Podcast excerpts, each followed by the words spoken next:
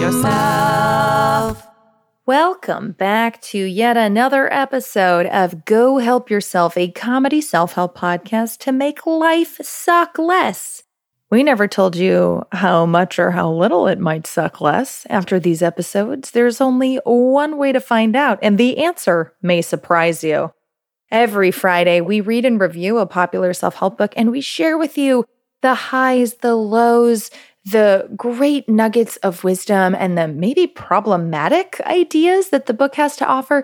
The point is, in an ideally lighthearted way, we will, in under an hour, give you a sense of whether the book is worth your time to read and purchase and support the author and let it seep into your psyche, or as one listener said on a previous episode, spoon peanut butter into the gears of your life.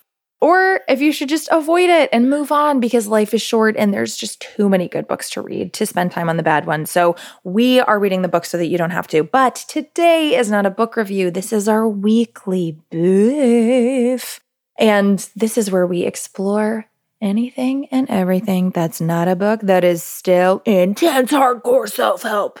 And we also, on our Patreon, Lisa and I do very candid, honest, personal, funny, surprising conversations about our experiences trying something from each book. So if you really want to see what it's like for us to walk the walk and not just talk the talk, we really try to be in the arena when it comes to trying this stuff because it's not easy. And I'm hoping that someday I'll self actualize and just like poof onto a tropical island somewhere where everything is mm. warm and friendly. I don't think that's how it works. And there are a lot of puppies. No. no, I read a book once that said that, so it's true. Oh, yep. I didn't hear you cover it on the podcast. Thank you. So if you would, if you're looking for ways to support the podcast, just for a couple of bucks a month, you can get access to that. So very exciting. We're so glad you're here. We also have merch. If you want to buy some cute tees, baby, and other cool stuff, just flick and press with your thumb. It's right there in show notes, baby. And with that, oh, by the way, this is Misty Stinnett. That's Lisa Linky. She's so great. I'm such a fan. Lisa, what you got for us? Misty, I have a Je Provoke today, yeah, a thought provoking question. We got a listener email a little while ago and it was very intense and emotional. And it was right before the election. And then we had the hmm. holidays. So we have just recently responded, but. Well, real quick, can you tee up what a je provoke is for anybody new who's joining us? Oh, a thought provoking question. Yes. I call it a je provoke. Yeah. And what it is, is when one of us asks the other one as je provoke, the other has never heard it before. Oh, that's a good. So it's of- totally surprising, and nothing has been prepared on my end for what's coming up. That is essential context. You are correct. Thank I you forget so that part. So anyway, this person wrote about the end of a friendship, a 15 year long friendship. Mm. They gave a lot of detail. And when we were writing back, I really felt for this person, I felt very protective of them mm, mm-hmm. because they were treated very poorly. And so they asked, Have you ever had experience with not having closure after the end of a relationship? And here's the question How do I stop wishing for a friend who was so awful to me, but I was close to for so long? Ah, what a great question. I know. I'll offer yes. up because this is a complicated, layered question, and I just sprung yeah. it on you. So I'll offer up what I what I wrote, sure, which was sure, sure. that when I started therapy, I lost friends because yeah. I started learning how to set boundaries, and they mm-hmm. were not comfortable with that. That was mm-hmm. new for them because prior to, I think a lot of our relationship and friendship, as she described in this email, was me really being of service to my friends, mm-hmm. doing whatever they asked, you know, being so helpful, doing a lot of the emotional and physical labor of the, yeah. of the relationship. And then when I started setting boundaries, that was really uncomfortable for them because I stopped being the friend that they were used to. Mm-hmm. And when I put up boundaries that they didn't like, they we kind of ended our friendship. Yeah. And uh, I think what my therapist helped me was to stop focusing on what they did or didn't do and start focusing on what I needed mm-hmm. or what I would have wanted them to say or what I would want in my next friendship. You know, now that I've kind of leveled up a little bit, like what would I want my next friend to do or say? Yeah. What kind of qualities would I want my friend to have? Because focusing on the situation that I had isn't really helping me move forward in that sense, right? Like I'm Mhm. really focusing on all these qualities that they had that weren't helpful to me or weren't fulfilling to me and weren't building intimacy. Yeah. So I started focusing on, well, these are the kind of friendships that I want. I want people who can build intimacy, who are emotionally mature, who are thoughtful and caring, who I feel like I can be vulnerable with, right? Like Mhm. I started focusing on those things. And I mean, the grief is the grief. Like you can't get around it. Yeah. You have to get through it. But it helped me to kind of set some standards for my future relationships. Oh, yes. Yes. And it's hard, hard work. And that all really deeply resonates. Can you read the question to me one more time? Because I want to make sure I've got the wording of it right. She said, How do I stop wishing for a friend who was so awful to me, but who I was close to Mm. for so long? Yeah. So here is the rub you don't have to stop wishing for them. You don't Yeah. have to stop wanting them. You don't have to stop being sad that it didn't work. And I think this is the complexity of grief because it's like you're saying, Lisa, like this is grief. It's the loss of a relationship and in any relationship is inherent hope. The hope that we'll be together forever Yeah. or a long time, the love that we share between each other. And clearly there was something that you liked enough about this person. You know, some something was working on some level to keep you being friends for so long. And I've had a really significant relationship end in the last couple of years. And I've never stopped wishing it were another way. Right. And I think there's a difference between moving towards acceptance. Okay, this is what happened, and untangling the, but I wish it weren't like that. Mm-hmm. And Mhm. so my therapist also gave me very similar advice, Lisa, which is like focus on what you need and pour the energy into that. But also, you know, we just covered the book Ritual.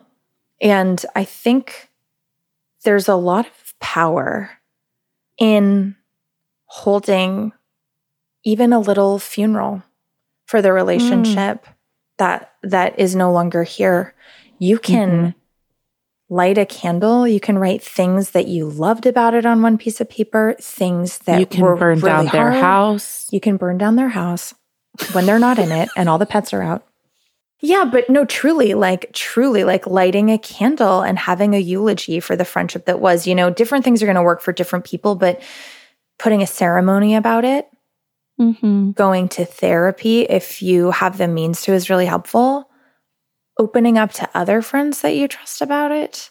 And honestly, yeah. uh, the other thing about grief is like I used to think like, oh, I'll be sad or I won't. I'll be grieving or I won't. You know, like I'm well or I'm feeling unwell. But the truth is, sometimes you just have to fold in the loss into your being and trust that you're making really great decisions moving forward anyway. You know, Mm, Misty, that's beautifully said. Thank you. Yeah, that's what I always say about my dad dying. You know, it's like, I'm never going to get over that. I'll never be over it. I will never, ever wish that it didn't, you know, that he wasn't still here with me.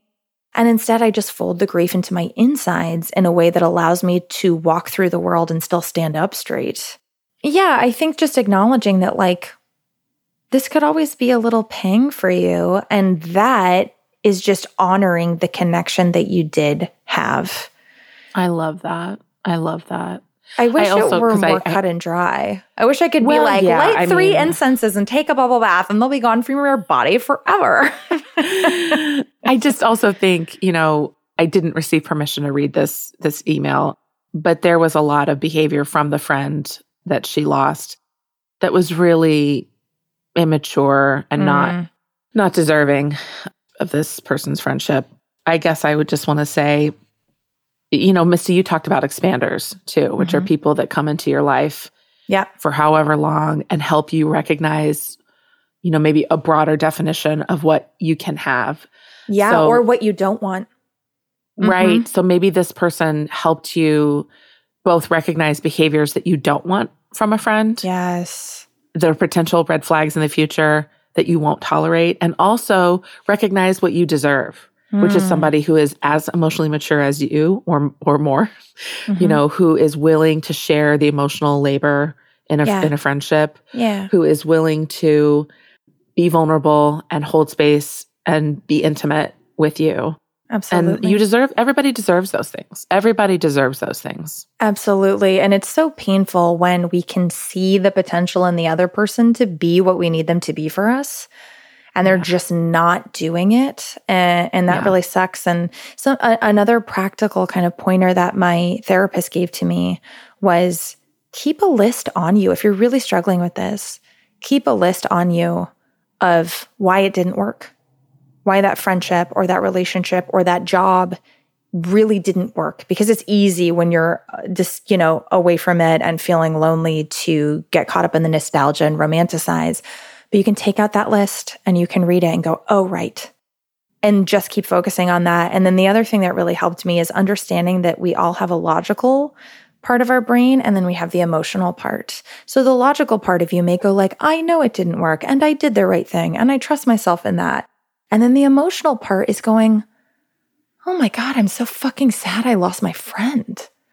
Yeah. And, and honoring that sadness registers as physical pain. Yeah, yes. it really does in the brain. Yeah. And so honoring all parts of it and recognizing that this is wholeness and actually feeling your feelings is a really, really important sign of wellness. Yeah. If you were just yeah. totally numb about the whole thing, that might actually be a sign of less wellness than I'm so deeply sad because it means your body's yeah. feeling and expressing it. So we just really feel for you and want to validate how hard that is and encourage you to lead yourself, you know, and and do parent that inner child that's hurting right now you know yeah does take she, care of yourself whatever you need she, yeah does she need a comforting meal? Does she need a slow night where everything's only lit by candlelight because the everything else feels blinding and oppressive? Yeah. you know so uh, thank you so much for reaching out to us with your story and just know you're not alone and and we all go through some version of this and it's so fucking uniquely hard every time. Yeah yeah uniquely hard and also totally universal. So you are not alone. Yeah. Yeah. Like every time this happens, it's like specifically painful and also totally relevant. Part of the human, part of the deal of being a, alive on this blue marble. Oh, God. anyway, thank you for writing. And thank you, Misty, for partaking in that Je Provoke, yeah, which I you. sprung on you. And for anybody who wants more feedback like this or shared life experiences, we're always happy to share. This is why we created the Patreon community so that we can have a more intimate and vulnerable space with those of you who are most engaged because it feels like a really safe space to do that in. So if you have questions like these, Lisa and I are always happy to put up a bonus video response episode mm-hmm. in Patreon. So please email us at gohelpyourselfpodcast at gmail.com and request whatever is on your mind and we'll make it happen for you. Yeah. May everybody's ability to show up for themselves and take care of themselves in, in the midst of grief be, be abundant. abundant. Go Help Yourself was produced by Misty Stinnett and Lisa Linky. Our theme song was written by the inimitable Matt Sav. Inimitable. There's nothing we love more than hearing from you. Email us at gohelpyourselfpodcast at gmail.com. We're also at Go Help Yourself Podcast on Instagram and at GHY Podcast on Twitter. And you can go old school and check out our website at gohelpyourselfpodcast.com. It basically is a fancy PowerPoint slide. If you liked our podcast, please subscribe, rate, and review because it helps helps other people find our show. You know who else needs to find it? Your friends. Tell all of your friends. Okay, thanks. Bye.